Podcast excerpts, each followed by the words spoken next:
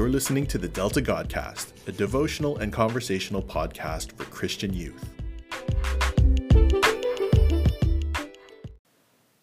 Hey, this is Thomas. I'm one of the leaders in Delta Yongnak. Today's Devo will be on 1 Timothy chapter 4, verses 7 to 12. So follow along in your Bible. I'll be reading from the NIV. Have nothing to do with godless myths and old wives' tales. Rather, train yourself to be godly. For physical training is of some value, but godliness has value for all things holding promise for both the present life and the life to come.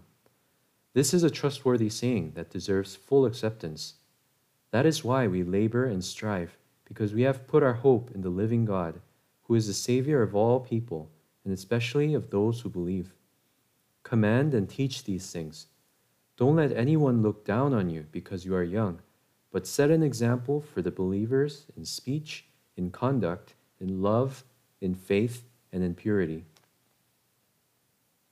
In today's passage, God is revealing himself as our Savior, who gives us hope in the present and in the future. Have you ever heard of the term fake news?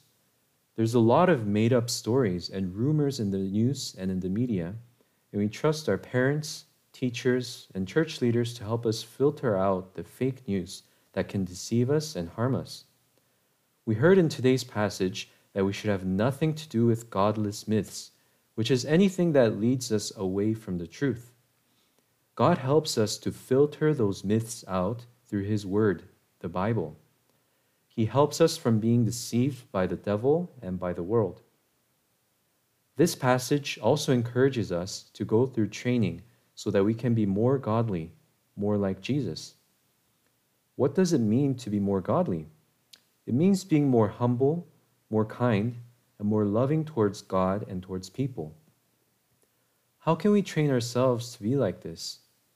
Maybe you've been to the gym, or you exercise by running or biking outside, playing sports, or even do Pilates.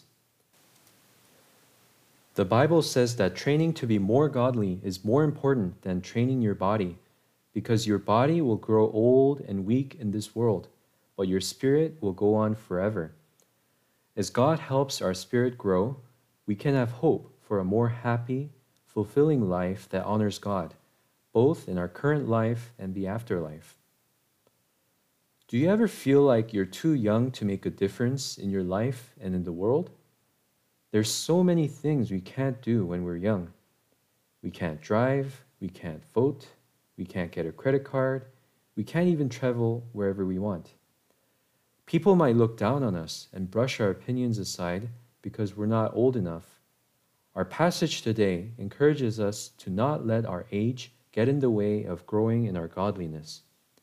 Let's take our spiritual growth into our own hands and boldly approach God, asking Him to save us from our sinfulness and help us to be more like Jesus.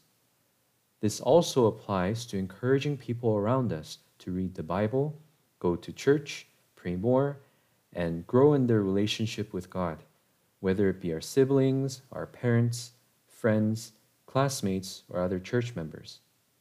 Let's not let anyone look down on us for doing this because of our age. Heavenly Father, we praise you for not only saving us, but helping us to stay away from myths and deceptions of the world and of the devil. Thank you that we don't have to fight this fight on our own, but that you help us every step of the way to become more godly and to love you and to love our neighbors more and more each day. Help us to remember that our bodies in this world will grow old and weak, but our spirits will go on forever. So, godliness is more important than training our bodies. Help us to not let our age get in the way of sharing the gospel to other people around us.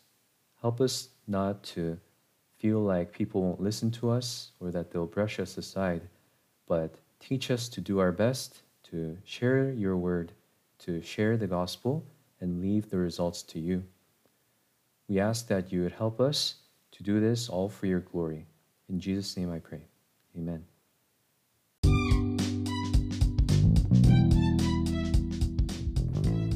Thanks for listening today. The Lord be with you in everything you do for the glory of God.